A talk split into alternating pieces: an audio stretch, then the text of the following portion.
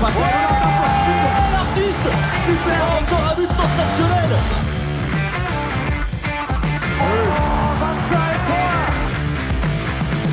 That's a brilliant bit of follow-up play by Mahe. Oh my goodness me, what a shot! Sagosen. Sagosen setter det hen! Han setter den! De er i semifinale igjen!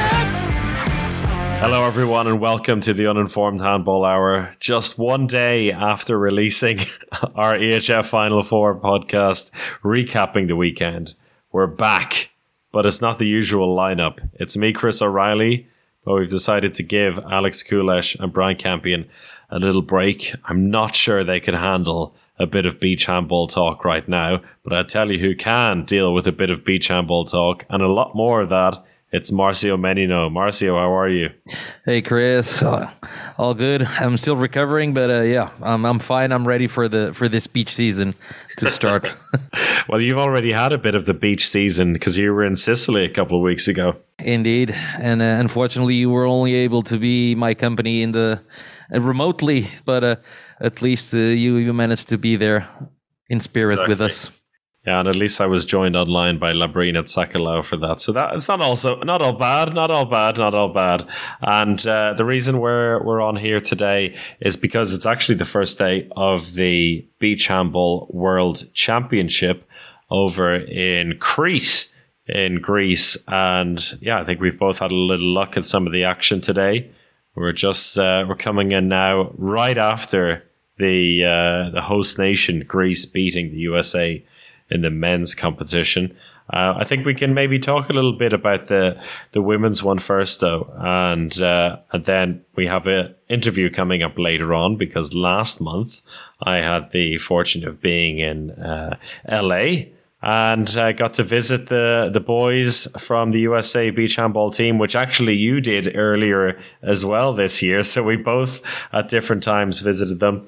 I had a little training session with them and then had a chat with uh, three of the players ABA Udo Udoma, who's been on the podcast before, Brian Cook, who's part of the USA team right now as well in Greece, and Raj Chattopadhyay, uh, which I'm not sure if I got that perfectly right in terms of pronunciation. Uh, yeah, and that's that's referenced as well in the uh, in the chat. Uh, who has been a part of the, the USA team as well, kind of a, a up and coming player for that team.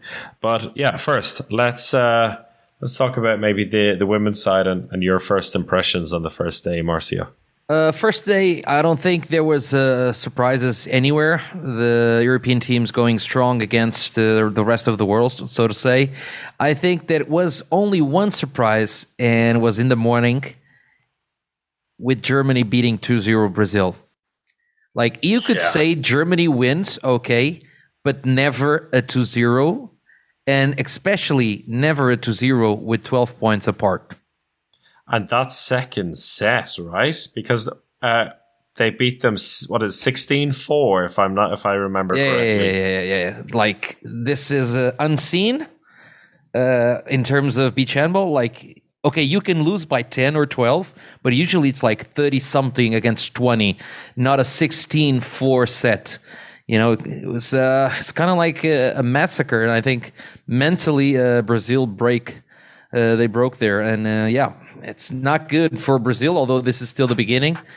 But Germany looks like the powerhouse, and later on they won 2-0 against Hungary, which are always a team that supposedly goes uh, to semifinals, you know, quarterfinals and stuff like this. Uh, but Germany, really, what a statement from them! I and know. and as you know from the last Euro in Bulgaria, uh, they're not uh, old. They're not uh, very experienced players. Oh, well, you could say in beach handball, of course, but uh, in terms of age, they're like under U twenty three. Some like the majority of them, so not uh, what you can expect. But uh, yeah, good for them. Good for Alex. Good for the ladies. Yeah, I mean, but they showed last year winning the European Championship, Germany, that they they can deal with the pressure, they can deal with these situations. And looking down at the squad here, it's practically the same team. I think nine out of the ten players played in the European Championship last year, and exactly. So I mean, that they they have everything needed, I guess, to to go all the way. And interestingly enough, you know, you were saying about being in Italy last or a couple of weeks ago. Germany were one of the few teams that decided they weren't going to send any players to that tournament. They were going to have their own training camp instead and focus purely on on preparation. And well, it proved so. I mean, so far it's day one, day one. But that, but that that that group is, is Group D, and it's really it's the group of death in the women's competition, right? Because um, well, we can go through the the four groups super quickly just to give you an overview of the the teams that are here. So Group A, uh, we're going to talk about Portugal, the hosts Greece, Thailand, and Mexico. Then Group B, you have Spain, Denmark, USA, Vietnam. Group C, Netherlands, Argentina, Uruguay, and Australia. Then Group D, the group of death, Germany, Norway. There you have two recent Euro champions.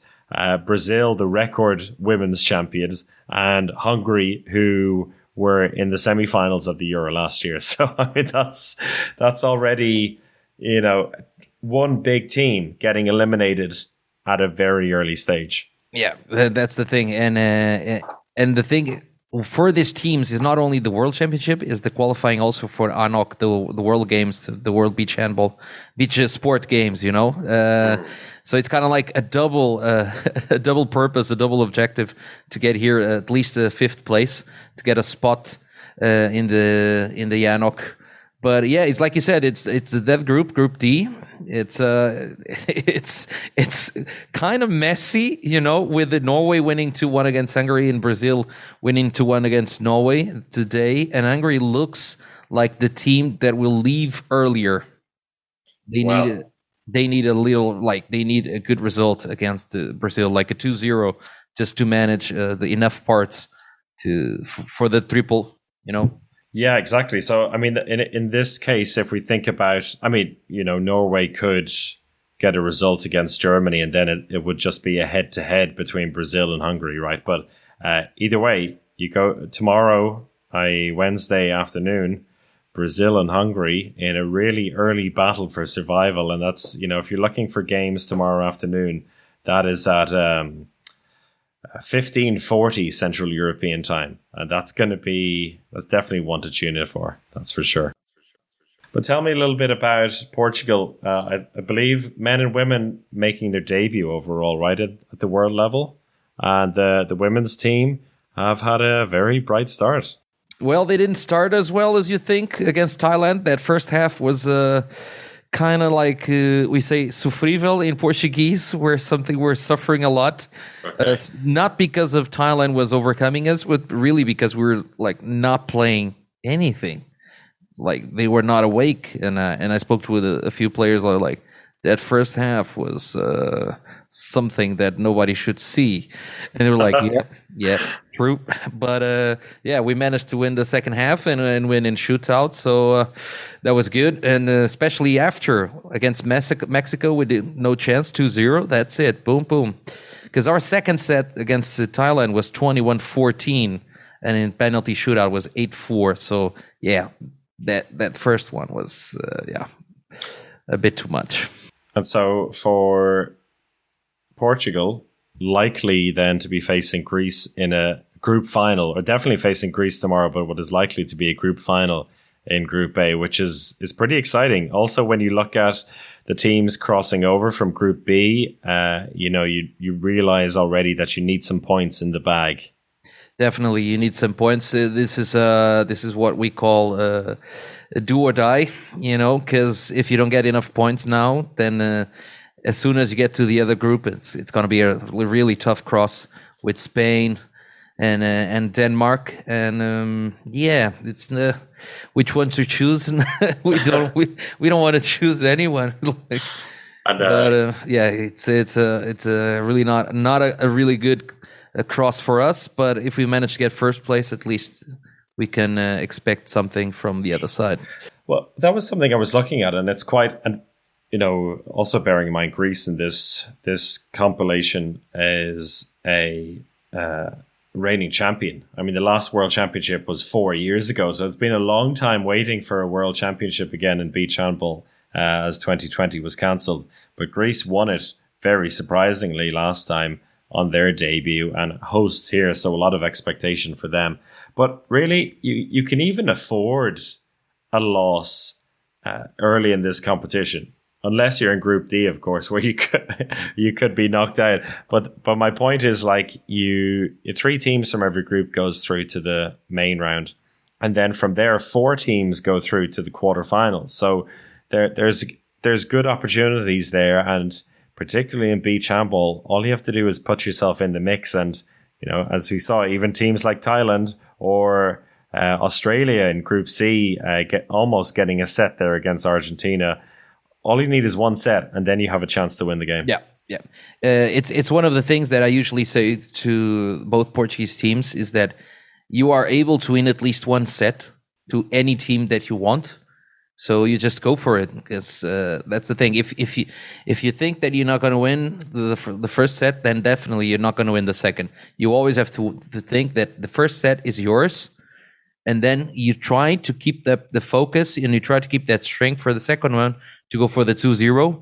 But the even if you don't get the 2-0, at least shootout is it's definitely there. So we can manage it uh, because it's it's easier to work this way uh, as a coach and uh, as of course as, as players than work with the fighting against that second that second half and that happened again with portugal in uh, the men's in the men's against qatar but we'll we'll get there Mm. uh, but uh, eventually uh, every, every team needs to win at least one set and like you said as soon as you go to the next round you go for sets you can manage to get like third fourth place in the group and you still go to the quarterfinals and in the quarterfinals well anything can go Absolutely. And we saw that already a couple of weeks ago in the EBT finals in Italy.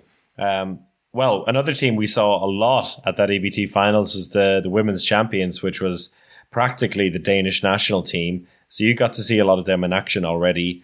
Uh, they're in Group B alongside Spain, USA, and Vietnam.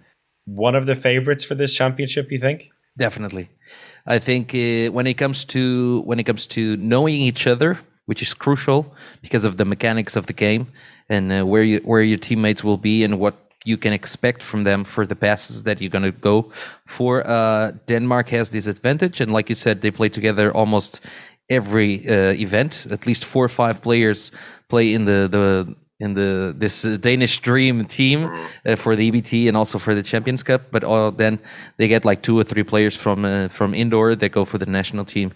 Uh, at the time, as you remember, in 2019, indeed was the first time experience uh, as as a goalkeeper in beach handball. Well, and they won the championship. So uh, they they work very well in this in this, this aspect, and even the men's do the same.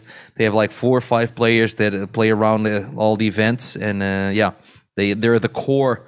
They're the core of the national team, which gives them a really good advantage. Uh, and over in Group C, uh, quickly touching there, it seems like it's pretty straightforward at this stage. Netherlands uh, look really good. I saw them play against Australia earlier. Classic Netherlands. They just they were banging in the points, and uh, Argentina were pushed hard though by Australia. Uh, they almost lost that second set, uh, which could have been a real disaster for them.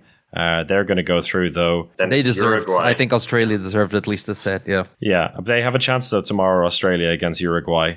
Uh, winner winner goes through there and stays alive in the competition. Which, uh, yeah, it's hard to know. I haven't seen too much of Uruguay's women, so uh, that'll be uh, these. That's what it's nice to see at these World Championships as well. Teams like Uruguay or like Puerto Rico in the men's side, uh, or Thailand or, or Vietnam, and seeing how they play because you know there's almost in every single game one of the teams has a good set. Nobody's getting absolutely smashed all the time. There's there's good quality there throughout the tournament. Yeah, it's also depends on what the, the coach is able to, to to take from their from their players. If the coach goes like, okay, no, I'm not going to give everything on this set because it's already by ten. I don't care. I'm going to lose it, no problem. But then in second set, that's a totally different story where he manages to break the, the opponent's defense, manages to tear apart the, their attack and stuff like this. And then you see, okay, they're not as bad as you think. And especially after four years from the last World Championship, Chris, we always have new surprises. Yeah. And uh, yeah, this is not a 100% straight bulletproof uh, event. Like happen, like surprises will happen. Definitely, surprises will happen, and already happened today. So, you, you- Yeah. like we said, Brazil losing 2-0 against Germany with a 12 point deficit, deficit, and also in men, Spain lost against Uruguay. So uh, things are not uh, as, Yeah, as it's sure as everybody thinks. no. Also, with the the way it's set up with the with so many games uh, over the course of just five days. So the championship starts today on a Tuesday, and it's over by Sunday or six days rather, and uh, two games every day. You know, it's uh, it is intense, and uh, I'm sure that Play with 38 degrees. I I bloody well I imagine so.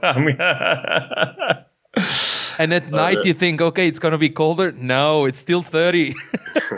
But yeah, it's uh, it's uh, shaping up nicely already in the women's side, and uh, I think that's a nice little overview of the groups.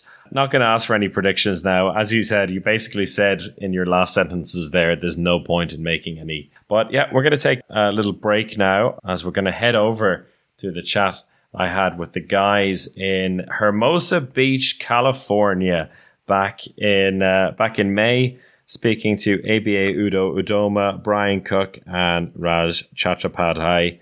Now, the good thing about this was that it was a beautiful setting. It was late in the evening, right after a training session. We were right by the beach. It looked great, but Marcio, I'm going to admit, it wasn't great for the audio. the wind was fl- the wind was blowing. The the sand was was uh, was flickering.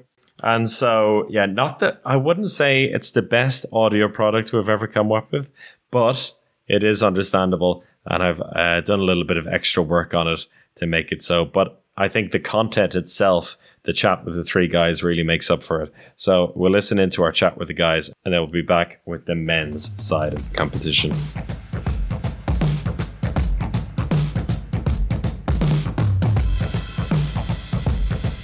Well, I think it would be remiss of me after doing a training session with Rip Beach Handball in California not to do a little interview afterwards. And I think we're going to post this just at the start of the World Championship. So, first, let's uh, have the three of you introduce yourselves, starting with Uh, Brian Cook, and former guest on the show. Uh, the Handball Ninja ABA Dodoma. And third of all, perhaps the most difficult name of the three. Raj Chattopadhyay. Let's go with Raj. I think we, I think we can make that work. So we've just had a really nice training session on this Thursday evening in probably one of the most recognizable beach handball spots in the world due to all the content you guys are really good at putting up and also the building as the background of it. And I think we'll start with you, ABA. The last time we spoke was just before the World Championship way back in 2018. And a lot has happened since then, of course. And of course, we've been covering the, the beach championships over the summers as well, but we haven't spoken to you on the podcast since then. And it's a really big summer for you this summer with two major championships coming up. So I think I'll, I'll just let you talk about where you are preparation wise at the moment and, and what's coming up for you. Yeah, so as you mentioned, we have a pretty big summer ahead of us. As next month we have obviously the IHF World Championships that we qualified for uh, just last month in our Continental Championship, and then the following month, literally two weeks afterwards, we're hosting the World Games. So really big summer. Uh, as for us, as far as where we are in our preparation, as of right now, we have finished our final selection tryouts uh, for the Greece roster, so just the World Championship roster, and we should be expecting the roster announcement for that within the next couple of days. So I know guys are pretty anxious in our pool at, at, this stage. Uh, by the time this goes out, obviously that roster is going to be announced, but uh, as of right now, guys are just waiting to find out if they made the roster for Greece or not, and then uh, we'll be training primarily here uh, in the build up for that. Uh, may spend some time overseas with another national team, still trying to iron that out before ultimately competing great. And then uh, the roster for Birmingham doesn't get announced until post Crete. So, kind of based on performance for the guys there and then availability differences between the two competitions, the roster for the World Games will be announced after that. So, that's where we are right now. So we'll go back to a little bit more on that later, but I think it's always nice to hear, particularly in beach handball, about the introduction stories, and particularly so with beach handball players in the USA. So maybe we'll start with you, Raj. You could tell us a little bit about how you got into the sport. Uh, so I saw indoor handball for the first time in the 2016 Olympics, and I thought, boy, this looks cool. I'd like to play this. Um, I found the LA group that played, and I asked them, hey, when do you guys play? They said, oh, come out to the beach. Um, I thought that was weird. This is clearly an indoor sport, but all right, it's summer. Maybe they're just having fun at the beach, right? And I come out and they were like, no, this is a different sport. The first guy I met was ABA. Um, and he's like, yeah, you know, you just throw the ball however you want. He starts throwing right hand, starts throwing left handed. I was like, okay, that's fine. He starts spinning both ways. And I was like, what is going on? This isn't normal, is it? Um, and it turns out, no, it's not normal, but it was very intimidating. Uh, now, having gone through an Olympic cycle, I understand why we use indoor as a trap to bring people into the beach sport.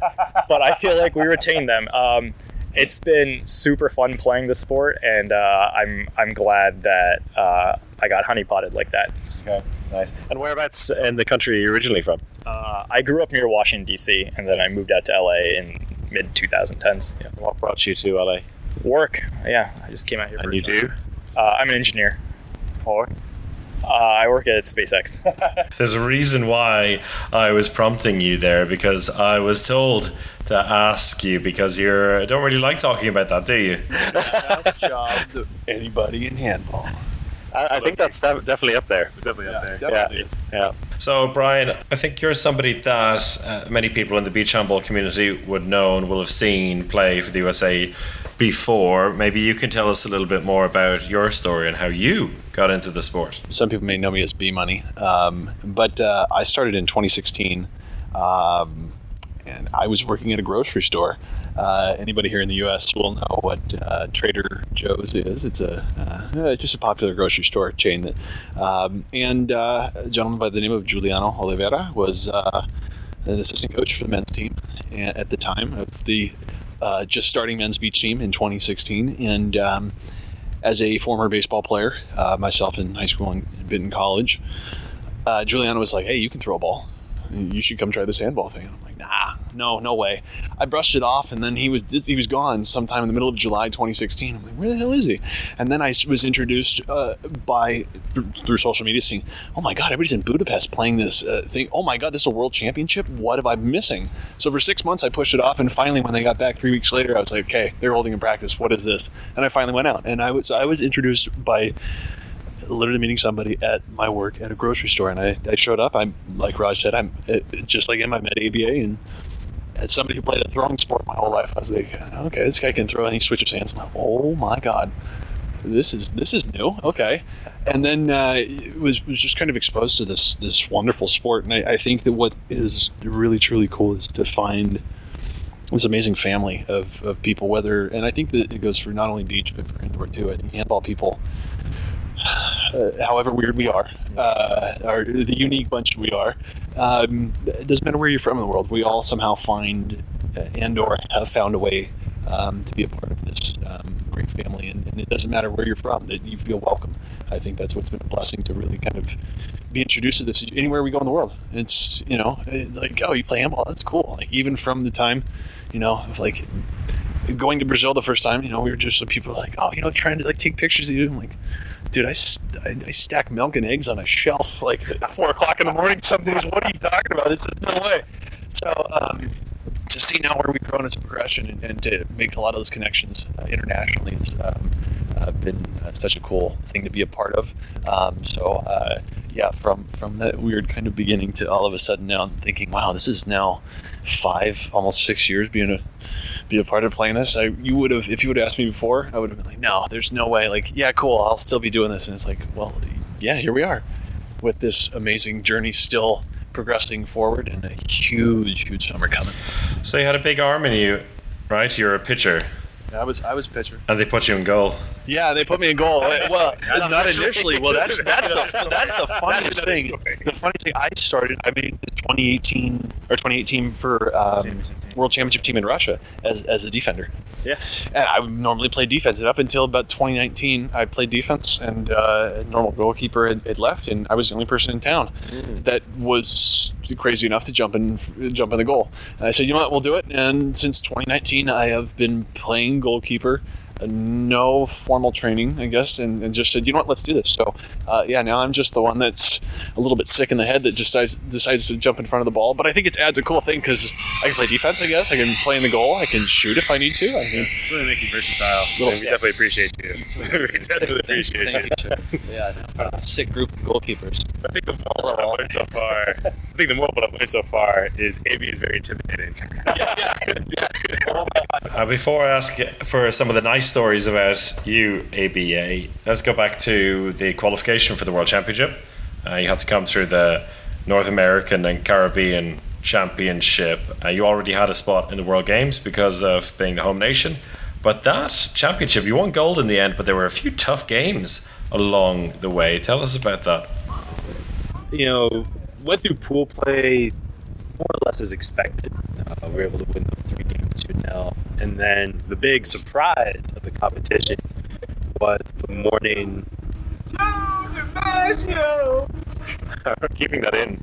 hey, if you're gonna keep it in, let's roll with it. Uh, uh, at least on our end, uh, you know, we prepared well, went through pool play, won each of those games 2 0. And then the big surprise was in the other group, Trinidad had upset Mexico, which is who we previously played in the final in 2019. And because Mexico had lost that game to Trinidad, Mexico then became our semifinal opponent. We were expecting to play them in the final. And that ended up being the big test of the competition, right? Because we're in Mexico, they're the host country, and that's the Greece game. Like that's the semifinal. Everything is really on the line for that game, and so that for us really felt like the final. How was that for you? Because you come into the championship knowing that you are the big favourites to to win it, and you have this clear path through to the final, and then all of a sudden it becomes a little bit muddy. Certain guys are definitely more nervous than others. I won't yeah. mention any names. Okay. But ultimately, you know, I also want to mention this thing. no, they aren't here. They aren't here. They're at home right now. But uh, ultimately, we ca- I came into the competition knowing that Mexico was likely going to be our finals opponent, and they were the team that we ended up putting the most amount of preparation in for. Uh, we know them extremely well. You know, we play in their domestic tournament; they play in our domestic tournament, so we know their national team pool pretty deeply. And I went into the tournament expecting to have to face Mexico to win it and uh, we put a lot of preparation in for that Mexico game. And obviously, they know us extremely well and uh, I think that showed in our semifinal game. Uh, just the amount of adjustments that were made on both sides of the ball, and it ended up coming down to, to a shootout. Uh, I was lucky shooter number 10 who was able to put the one pointer in to get my guys to Greece, but it was uh, it was a competitive game. You know, that was the one game that we had dropped a set, and like I said, Mexico they know us extremely well. Um, and I think they used some of that intel to maybe make a couple saves that other teams would have made on us against some of our lesser experienced guys. But it was, it was, it was definitely a challenge, but we were prepared on our end. Uh, I knew that that was going to be the game that we had to win. So even though it may not have been the clearest path, quote unquote, uh, to get to Greece, we knew that there was going to be a team we'd likely face anyway. So we were prepared. Yeah, and in a way, you know, that semi final, because two teams are going through, was actually the most important game. So great that you got to face them and beat them in that game. And I mean, harsh for Mexico, of course, to, to not get that spot at home, but that's sport. That's sport. Probably the most stressful like sporting event I've ever watched in my life. I was uh, Brian and I were both not at the tournament. Yeah. I think I texted Brian like 200 times yeah. during that game in that 20 minute span. It was me, him, and Drew in a thread. And I think Drew Donlan was working, um, and so I think he just opened up his phone at like five o'clock and he saw like 400 texts from me and Brian. Just be like, "What was that call? What is going on?" No, absolutely no description. You know, the funny thing is, is when I'm playing, I don't feel any nerves whatsoever. It's only when I'm watching other games Agreed. Agreed. that Agreed. I actually get oh. nervous. I remember watching the Trinidad Mexico game in our hotel the morning of because we had already beat Puerto Rico, so we knew okay, we're facing the loser this game. It goes to a shootout. I'm nervous for both teams. Granted, like I'm not from either country. I'm genuinely nervous yeah. for every shooter. But when I'm in the game myself, I don't know if it's just because I'm in the game, I don't have time to be nervous, but like literally no nerves when I play. I get super anxious when I watch a beach handball game. Like I was watching like the, the Sweden Spain game. I was just like, I can't believe this is happening right now. Uh, it's, it's the weirdest dynamic. Like I'm on the court, I'm just playing the game. I'm in the moment. You know, nerves are the last thing on my mind. But I think it's definitely more nerve wracking watching the game than actually playing. it. Particularly when it's your team. Oh, yeah, you, you have no agency. You can't say anything. You can't make an adjustment. You're just watching from miles away, and you don't have like a goal at the time, right? I feel like when you're playing, you're thinking like, okay, how do I win? How do I score? What's Yeah, I think the game's play? the distraction Right. from being nervous. Exactly. But I Actually no game. fun. Yeah.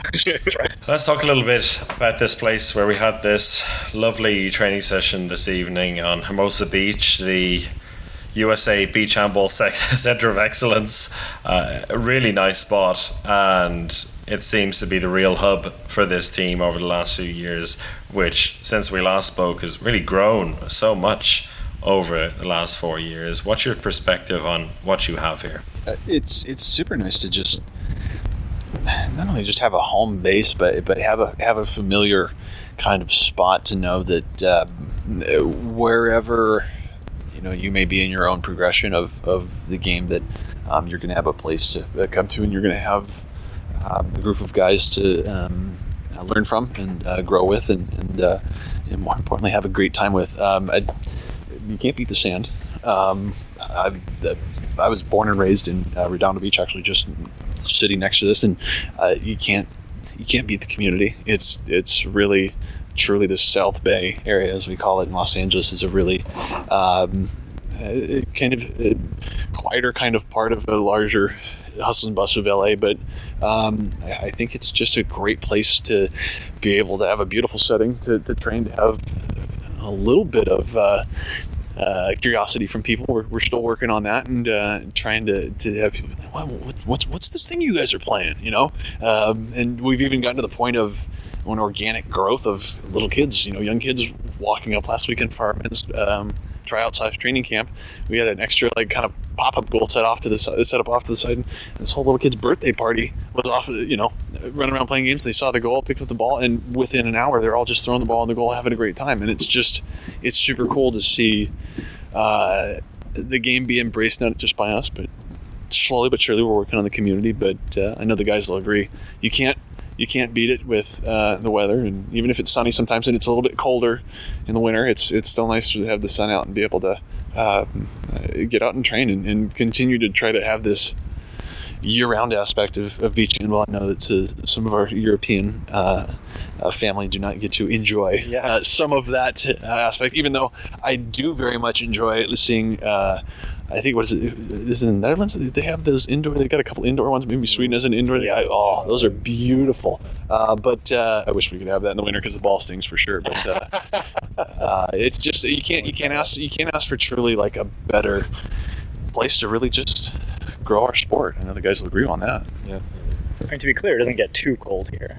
Like even in the winter, Everything- everything's relevant, right? Yeah, this is it's like 20 degrees Celsius. I don't know, like 60 degrees Fahrenheit at worst. Um, yeah, I mean it's gorgeous. Whenever we talk to players, especially in Europe, and it's just like, do do you train at like a river? Like I know there's a beach in Germany, and they're like, no, we have an indoor facility. I'm like, oh, isn't that half the fun that you're like outside, and you're like by the water? They always look at me weird when I say the river. Like that doesn't make any sense. Uh, but no, I mean you're just here. The the, ocean's beautiful. The, the scene's so nice. Like it doesn't. Uh, it's not hard. It's like in terms of a training facility, this is as good as it gets. Um, you come out, the sand's amazing. It's very soft. It's deep, um, and you have great time, good weather all the year round. It makes it very easy to like get out of bed and be like, yeah, I'm just gonna go to the beach and play a sport that I enjoy a lot.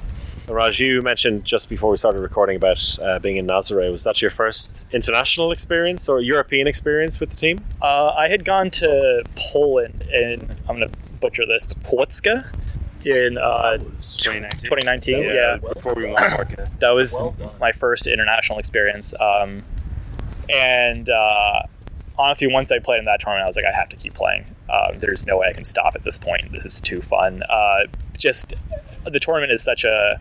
All the tournaments that we've been to um, have just been such a great experience in terms of like. It feels like it's just like a big party where there's like some handball going on, um, and it's like, what else could you ask for? Uh, people are super friendly. The community is amazing, and like all these places.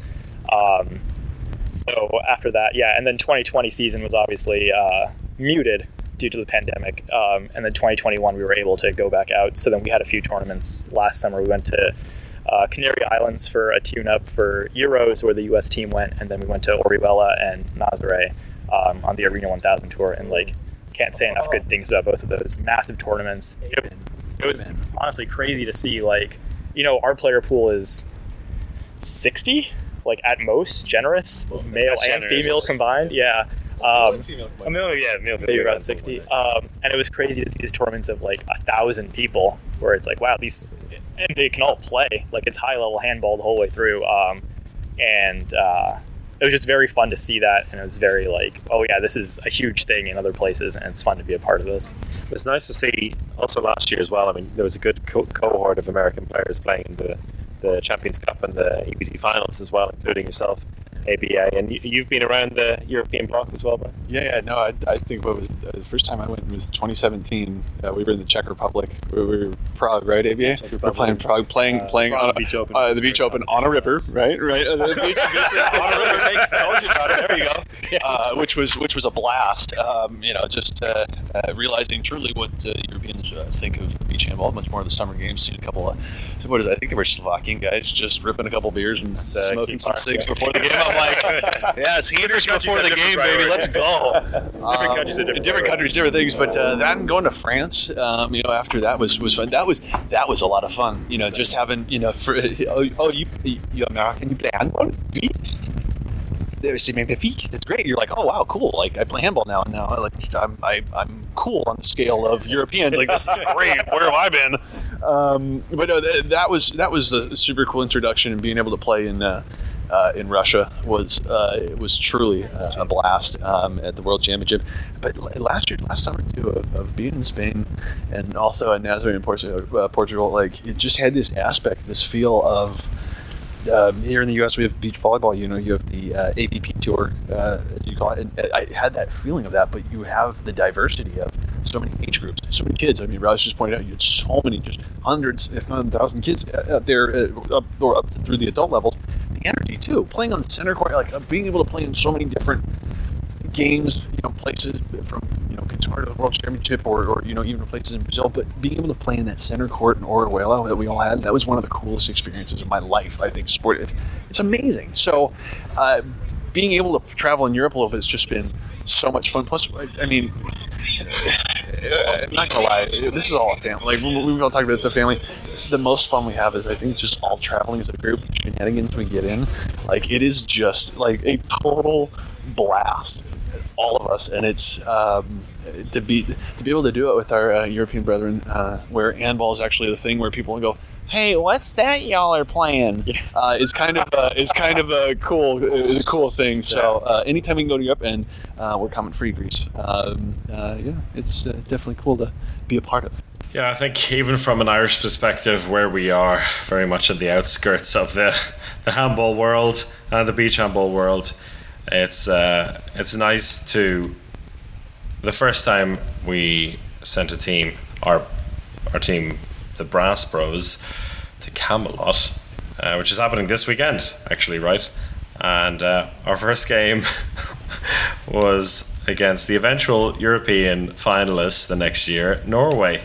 Not a club team, but against Norway. And then you end up going for the tip off in your first serious game in Camelot, and you're up against Norway. And they're like, oh, yeah, it's so lovely to, to see an Irish beach handball team playing. And I was like, well, wait till you see us play. But it wasn't that bad, you know. but to be fair, there were uh, much more of that game was us leaning on our handball skills rather than our beach handball skills. Uh, too many times it was me basically just leaning past or finding a way past a defender to place the ball into the hands of Alex Kulash on the line, and then he would do a spin shot. Here's a question for you: How much in, in being on like the outskirts of in, in Ireland? Uh, do the people of Ireland kind of get a feeling for handball? Do they, do they, they have no clue, or, or is it Nah, more like We definitely have the challenge also with the name, even in our our local sports in Ireland, the traditional sports, the the sports from outside as well, and with the name, you know, we have that handball that you have here as well, the one where you slap it against the wall. So I I understand. What's that? ball- The, game, the ball against the wall. Yeah, yeah. Everyone's everyone's everyone's uncle played that somewhere in the in the countryside or on the streets of Brooklyn or something like that. But not to be too much of a tangent, this is a question I've always wanted to ask you. Go on. Is why do you think English-speaking countries became averse to handball? Well, I think it's uh, one of the reasons is our, our colonial past. We have to blame the Brits, don't we? It's the colonial sports. In a way, you know, we just have too many of our own sports. When you think about the Commonwealth countries like, uh, you know, Canada, formerly the USA, South Africa, New Zealand, Australia. There's rugby. There's cricket. There's hockey and uh, field hockey, and uh, you know, in the USA, you have all of your sports. We have our sports in Ireland as well. So there's just so much competition there. I think I think it's just a tradition thing, isn't it? Um, but it's something that definitely, you know, we we've spoken about it a lot on the podcast and, and with other people. Like with the world as it is right now, uh, no longer are we bound to the sports we grew up with, and I think that's the great opportunity for for us, and that's why we have to keep pushing because you know it's going to be you know the UK is a great example of that. Post London 2012, you just have to look at the amount of schools that are playing in now and give them 15, 20 years, and they should have the players to play uh, at a world level, and uh, hopefully it'll be the same case with uh, the US, whether it's beach or indoor uh, post LA 2028. I'll ask you about that Even at you the know, post end. Birmingham 2022. Or post Birmingham 2022 for the beach, yeah. Beach, yeah. I think, I think that's what's cool too. Is just to like we're going to start to have opportunities. To Birmingham is a great opportunity. This is the first time that I mean ABA. You got to play in Oceanside in 2018 to qualify for Russia, uh, but this will be. Uh, granted, future self if you make the team, a fist bump, dude. Um, uh, but I mean, the first chance to play like in front of like a true U.S. crowd, like uh, in front of Americans, because it's always been internationally. People That's like, experience the majority oh, of our national team players in our pool now haven't had. yeah, That's never been able to got- other than maybe your local, you know, um, uh, yearly tournament in Southern California, you know, I, I've never gotten the chance to play in front of my parents.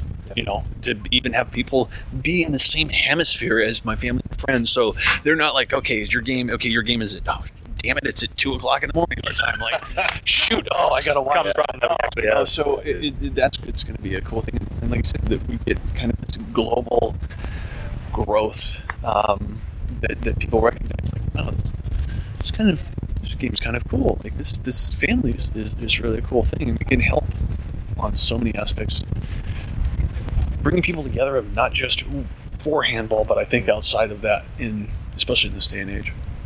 Especially the World Games, it's a multi-sport event. So I'm just trying to leverage the collective obscure sportness Yeah. from the games that are uh, to be competed in Birmingham, and just see if we can hold future handball fans, fans who haven't known the game, uh, at least talking with the guys in the National World Games Association because I've worked with them over the past couple of years and kind of promoting this event. Uh, they're very big on, on handball and how handball will be received because where we're playing the competition is a really big American football city. Yeah. Right, uh, Birmingham, Alabama is uh, they're playing Iron Bowls. Iron Bowls is a big college football rivalry between two of uh, the schools in, in the state of Alabama. So it, it's a really big sports city, and it seems as if everybody at the International Games Association feels as if handball is going to be one of the more well liked events. So uh, just doing the best that I can to make sure that our guys just put on a good show, and uh, if we do that, hopefully, you know, that's a catalyst for the growth of the sport for the next generation coming up because they see it. They see Team USA playing, representing, hopefully representing well. Uh, we're one of eight teams, so 12.5% chance just off of that uh, to compete for that gold. So it's a great opportunity, and uh, going to do the best that I can to make sure that my guys can make the most of it. I think good show is a good description too. Like it's such a it's such an aesthetic sport at the top level. It's so much fun to watch. Um, I think it, it might be some of the nuances of the game are probably a little too obscure for like a casual viewer picking it up for the first time, being like, "Why are they spinning? That's weird." Um, I'm sure. you- Yeah, no, I mean that's, that's why I try to push so hard for there to be commentary and someone who knows what's going on because it's really hard for somebody watching the first time to understand what the hell is going on. Exactly. Yeah. Why is there somebody in a in a different color jersey running around? Why do they take normal shots and the other guys are flying through the air? Or why is there four v three? Why are they running out and in? Yeah, Mhm. it's it's it's tricky. Yeah, but if we can get past that border uh, or like that, uh, what's, what's the word? Yeah, initial barrier. Um, yeah, I feel like it should catch on pretty well. It's all the things people like in sports all combined into one sport. We'll see. Now I want to before I ask maybe the last question. Uh, I've said we're going to have some nice testimony. So in a couple of sentences, maximum thirty seconds. You know, you spoke about your first encounters with him, and you know, ABA is undoubtedly the face of the sport in the US. So tell us about tell us about the man away from the Instagram account. It's so funny because I don't know how to explain it. Like we've all been such close friends, and if anybody who knows ABA, uh, I work now for my family business in, the nearby. ABA literally lives in uh, his condo directly behind my family business. So like I, I've come to. It's so weird to think of like, oh yeah, my friend has got you know over what what is it now 14,000 followers and stuff like that? You know I mean we've all roomed in Raj knows we've all roomed together in, in Brazil and stuff like that but uh, um, he, he, he's a humble person. It's so funny. He's, he's just very simple. And people are like oh it's AB no it's that's that's he and what is great about him he just cares about the sport. He's a goofball. He doesn't say it. He's a goofball. Um, but uh, he cares about the sport and all of us. Um, and uh, continually um, helps me be a better person. I think that's what's cool. Is it doesn't cut around the, the edges of, of uh, you know, who you are. You just see the best. And I think that's what um, is cool about ABA. And, and you know, he's, he's just himself, very approachable. And uh, if you ever see him, anybody, please come take a picture and smile with him. Uh, he would love it. Um, but ABA is one of a kind because of the uh, kind heart that he has for everything that he puts into the game, and uh, uh, for not only that, for what he puts into uh, individuals as well. I know that he's put into myself a lot, uh, Raj, uh, a lot of work of uh, building ourselves not only in the game but kind of character and stuff. So more than 30 seconds, but uh, um, Uh, now you come up with some new stuff now, Raj. yeah, this is tough. He covered everything. Um, Shit, I'm sorry. no, I, I would say the I would say one thing that I, I uh, admire a lot about ABA is he decided he was going to do beach handball uh, like what six seven years ago, and then he just went all in on it. Um, and this is. I mean, even now, it is not a huge sport, and I think that really shows his love for the game. Where he was like, "This is what I'm going to do. This is what my life's going to be." Um, I think the thing that doesn't really come across on Instagram as well that uh, about him with handball is just his his game IQ is absurd. Um, like obviously, AB is a great athlete, but also uh, it honestly it took me like three years to say something about handball where I sent him a message and then he couldn't find me a clip immediately. I mean immediately, where he was like, "Yeah, I saw this like six years ago at this tournament this one time."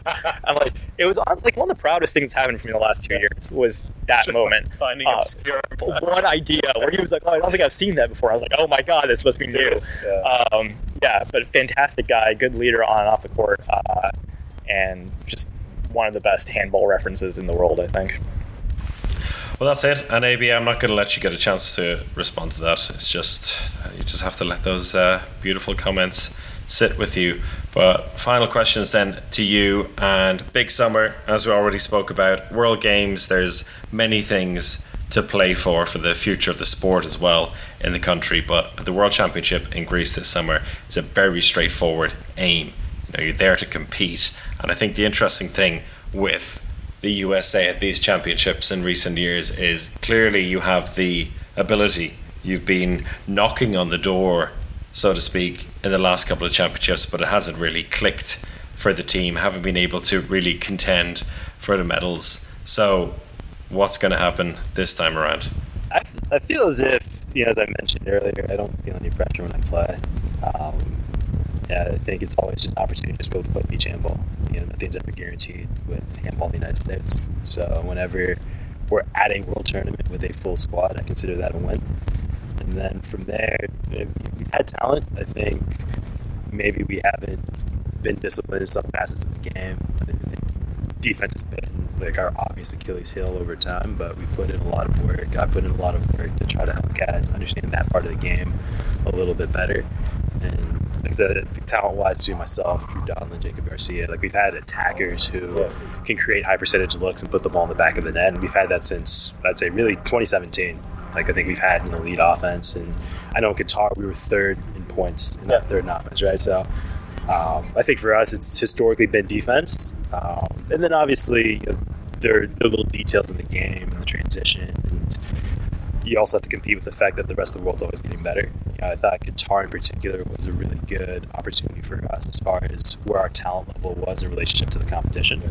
On the back of the pandemic, a lot of countries have gotten a lot better. So we know going into Greece, uh, Argentina's gotten significantly better on the back of the Youth Olympic Games, so they'll be tough in our group. Um, and then ultimately, there are another 12 teams outside of our group that we have to get through. Um, but on any given day, you know, I, I have faith um, us being able to score. And as long as we can be competitive, then the sky's the limit. So what what would you define as success then? Maybe that's a, a fairer way to look at it. I feel as if Europeans are very humble and very realistic in how they approach things. Um, I think for us, big American answer. yeah, the, the obvious American answer is you know you play for gold. Yeah. I mean, there's no point in going into a tournament and say we're going to shoot for seventh place or go into a tournament we're going to shoot for fourth place. You know, ultimately we're going to try to finish as high as we can, whatever opponent we face in the main round and quarterfinal. It's not as if, let's say, like hypothetically speaking, our goal is to finish in seventh place. We're not going to deliberately throw a quarterfinal game so that we can play for seventh place. We get to a quarterfinal game, we're going to try to win that game. So.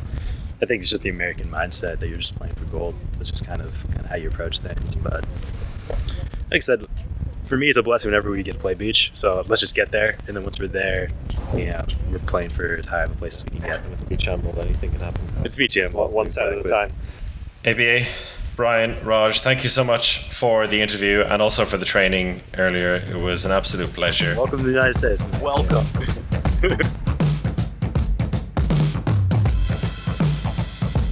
That was it. Thank you so much to ABA, Brian, and Raj. And Marcio, as I said before, you were there uh, a few months ago over in Hermosa Beach. What did you think of the, the setup they've got over in California?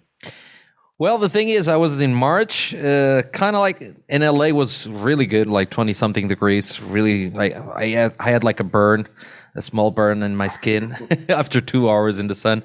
But uh, I, I find it funny that they build the, the, the they build the courts every day for Every training. time. Every time they do this, this is this is like an extra effort. It's not like something it's it stayed it stays there for like three months. No, every day they build it, they train, they take it down and go home.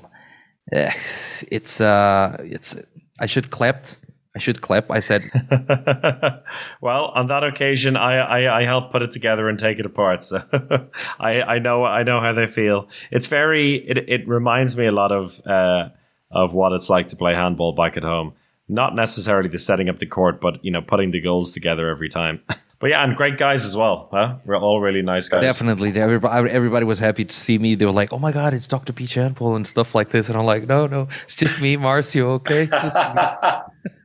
but it's so funny because you know like they go like everybody goes like oh my god i see all your videos and all the content you do for the for the beach handball and i love it. We watched it all like every game and stuff. And i'm like i feel really not I wouldn't say proud but i feel really humble you know to to see that across the ocean across an entire country as huge as the usa those guys back there in the Hermosa Beach are doing it for for them because they love the sport, beach handball, but also because they do it for the country, you know, to, to represent their country, and uh, that that feeling is it's re- really really good. They are your people, huh? Just across the world, still beach handball people. Some of them, some of them have the the weird uh, conjugation of, of of jobs. Like Charlie is a is a, a, a a game engineer in Blizzard, something like that, and I go like, what? Yeah, we, we we talked about that in the interview as well with Raj, who's a engineer for SpaceX. And I, went that, I couldn't believe it. Brian Cook on the way on the way over before uh, we started the interview was like, "Make sure to ask what Raj's job is." And I was like, "Why?" He's like, "He works for SpaceX." It's like this is ridiculous. Uh, okay, yeah, the majority of us are like uh, you know like we're amateurs or something like that. But uh, there are some indoor players, professional indoor players playing this. Uh, but it's it's amazing to see a, an engineer for the space uh, industry, you know, playing beach handball. You're like, go. whoa, we've come a long to- a long way. And as for the US team, they're uh, in the men's competition in Group A, and it's uh, it's an interesting little group developing there, playing alongside Greece, Argentina, and Puerto Rico. In Group B, it's Croatia, Spain, Uruguay, and Ecuador. In Group C, it's Denmark, Norway, Egypt, and Iran. Group D, Brazil, Portugal, Qatar, and New Zealand. And starting with the US guys, yeah, Group D is a group of death.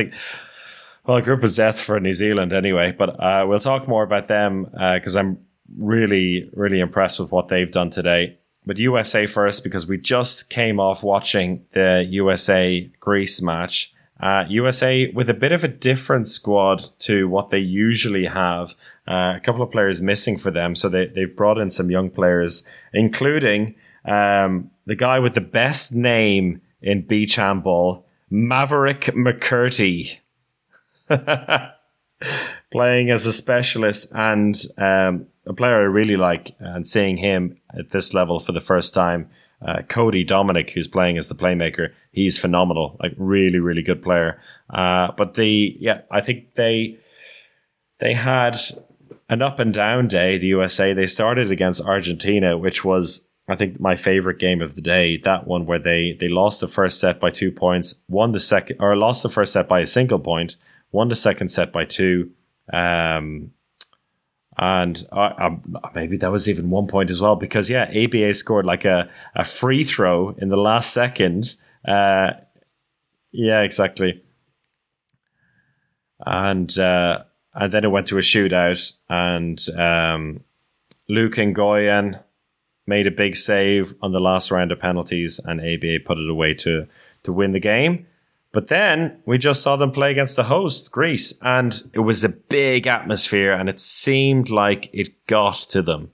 What do you think? I think so. I think so. There was like a lot of people just supporting Greece there, and and uh, for them, it's kind of like I wouldn't say tough, but it, it feels weird, you know. Like they've been uh, building this team for the last two years, despite this uh, pandemic state and stuff. They, they've been building up, and I think they lack what sometimes we have in uh, in, in Europe is kind of like the experience to overcome uh, some details. You know, those, those details that we we know they're just a little bit to the left, a little bit to the right, one second waiting. You know, just one more second waiting for for the pass.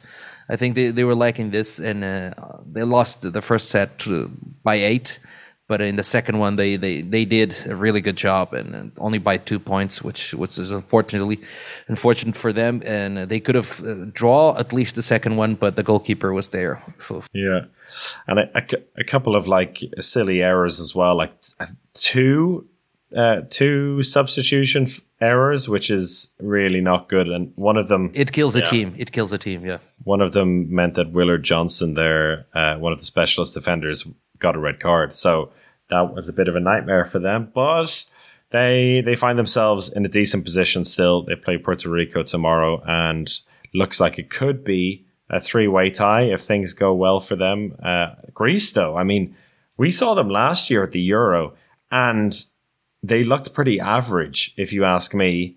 They found new players. They yeah, yeah like not all of the players that were in Greece are here. I think only like two or three are here uh, and the rest are kind of like new players that uh, yeah they they had opportunity to check and had time to follow new new talent to come to the beach because they're really tall now. They're yeah. a really tall team now. that that was not the impression I got uh, last year, but as you said, I guess that's the advantage of being the home nation as well. That again, that's something you're building up to. Um, so yeah, interesting group overall. Although I think uh, the U.S. can go in second place from this group, they, they definitely have the chance to go in second place. Yeah, uh, they just need to hope that Greece wins against uh, Argentina, 2-0 to one doesn't matter. And if they get to to get to 2-0 from Puerto Rico, then they go through a second place, and that's uh, already some points for the the next round. Yeah, that's it. And a couple of scary teams waiting in the main round from Group B. Croatia, the finalists from four years ago and constant uh, title contenders. Spain, though, you mentioned the loss to Uruguay. Uruguay and Ecuador, Ecuador in there.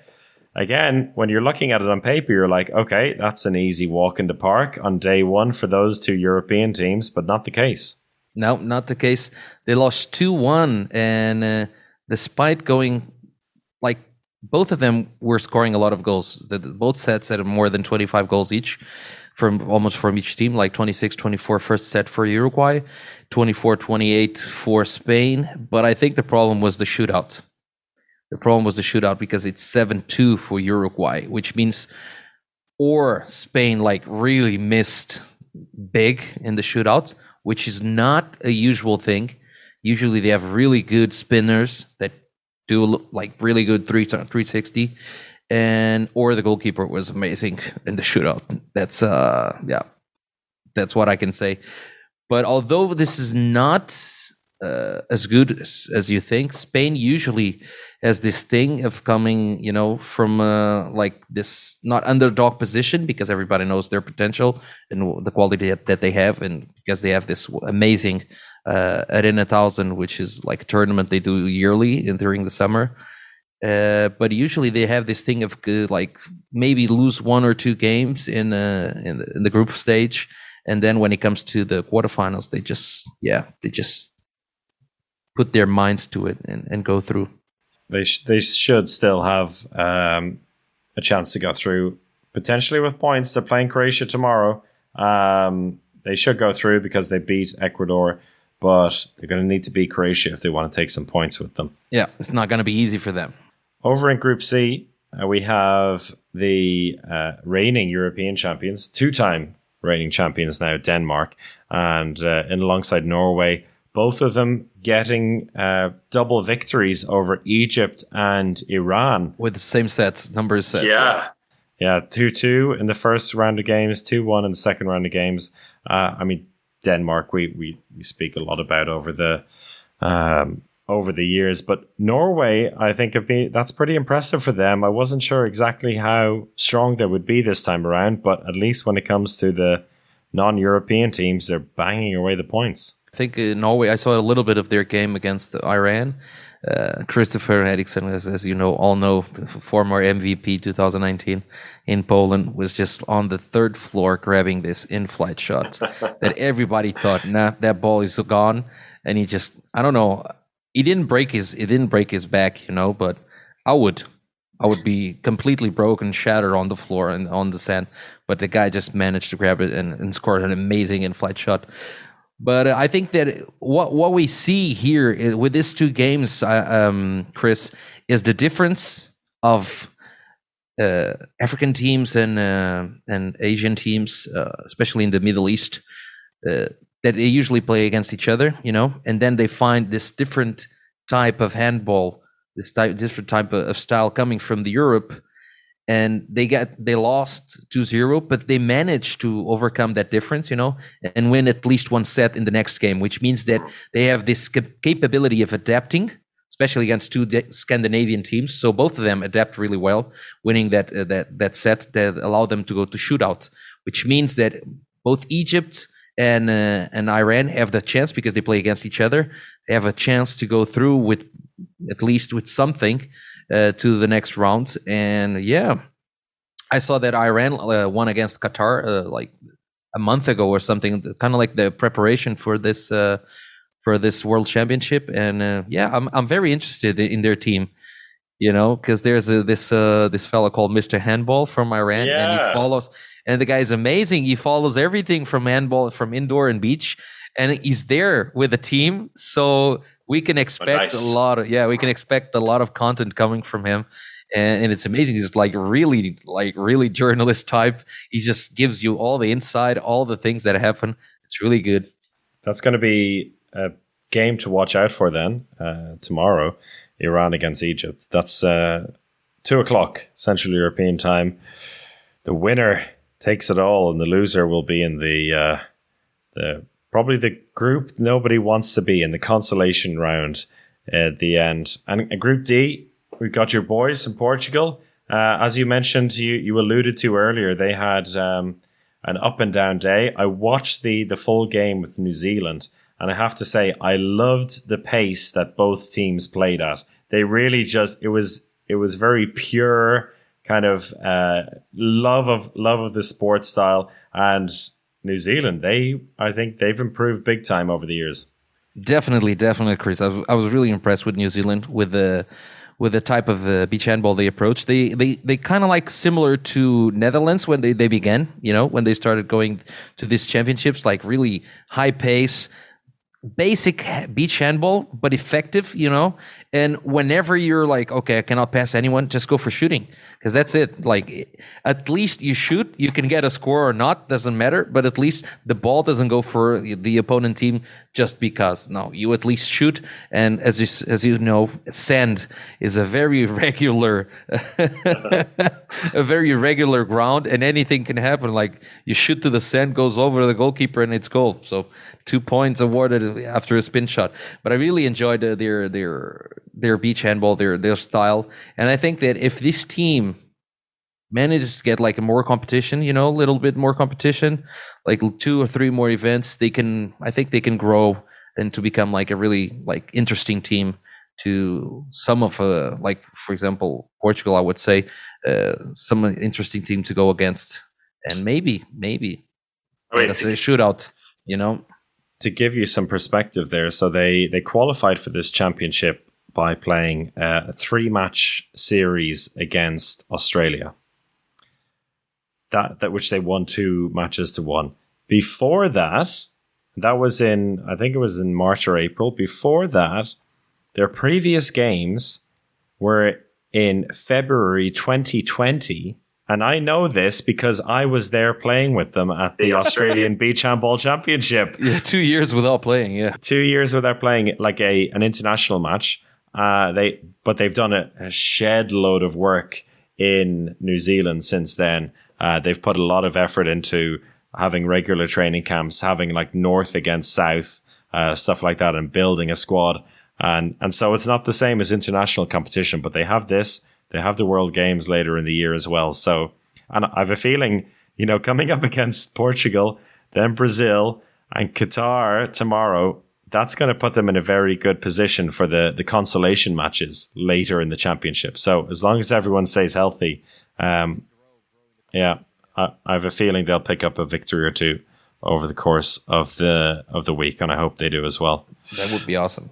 But uh, Portugal then, uh, losing to Qatar, which was uh, a bit of a shock to me. No, we could have won the, the two sets. We could have won the two sets. It's uh I think we got too nervous, you know.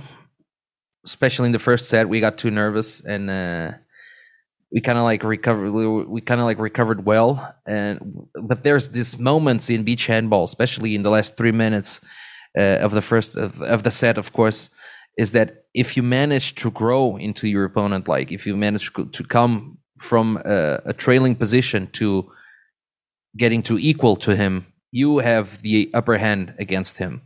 Despite him having shoot the, the, the time on or not, you have the the advantage. But you need to remain calm and not be, you know, very eager to go for the to the overcome, you know, to overlap your opponent. And what happened was that they become very eager and they start doing a lot of mistakes uh, and not scoring and when you not don't score, your defense can you cannot think that you're gonna your defense is gonna save everything because it's not gonna happen. And that's what happened. Qatar was very clinical, very very uh, cold in the in their position, and they took that first set very very well. On the second one, we were winning by ten. Uh, at a given time, like 11, 15, like 15 4. We did allow them to come, you know, to regain to regain the the position. And that's the thing; they had the momentum. They didn't overlap us, but it, we they give like a draw. We had a draw and went to golden goal. We get the ball, we got the ball, and we score with a specialist, winning the second set. So you can you can see that uh, that momentum. Qatar had the experience, enough experience, you know, because they're not they their players are kind of like 20 something 30s uh, you know with a lot of games in their legs against different tough teams especially in the in the in the, in the championship that is the asian with the middle east uh, middle east uh, countries against each other and they're really tough especially when it comes to physicality so they know how to you know manage these timings and uh, and they have experience from uh, different uh, competitions for the World Games and uh, different World Championships. Yeah, in the in the shootout, well, it's a it's a lottery. We we missed one uh, one shootout, and they scored one goal, and that's it. Nine That's eight. all it takes. Yeah. yeah, that's all it That's takes. just one. And just a shout out to Amir Noradine Denguir, who scored 14 from 14 shots in that match, 27 points. Um, I think, he, I mean, he he's he's a name I've come across. I think he's played um, played in France indoors and and for the Qatar national team as well. So uh, yeah, a player that uh, is one out for at this championship. But yeah, so it's um, a must-win game, I guess, tomorrow against Brazil uh, in terms of the the long road to the quarterfinals. But uh, I'm really looking forward to that one as well. So a lot of big games already tomorrow, which is nice to see uh, for the World Championship.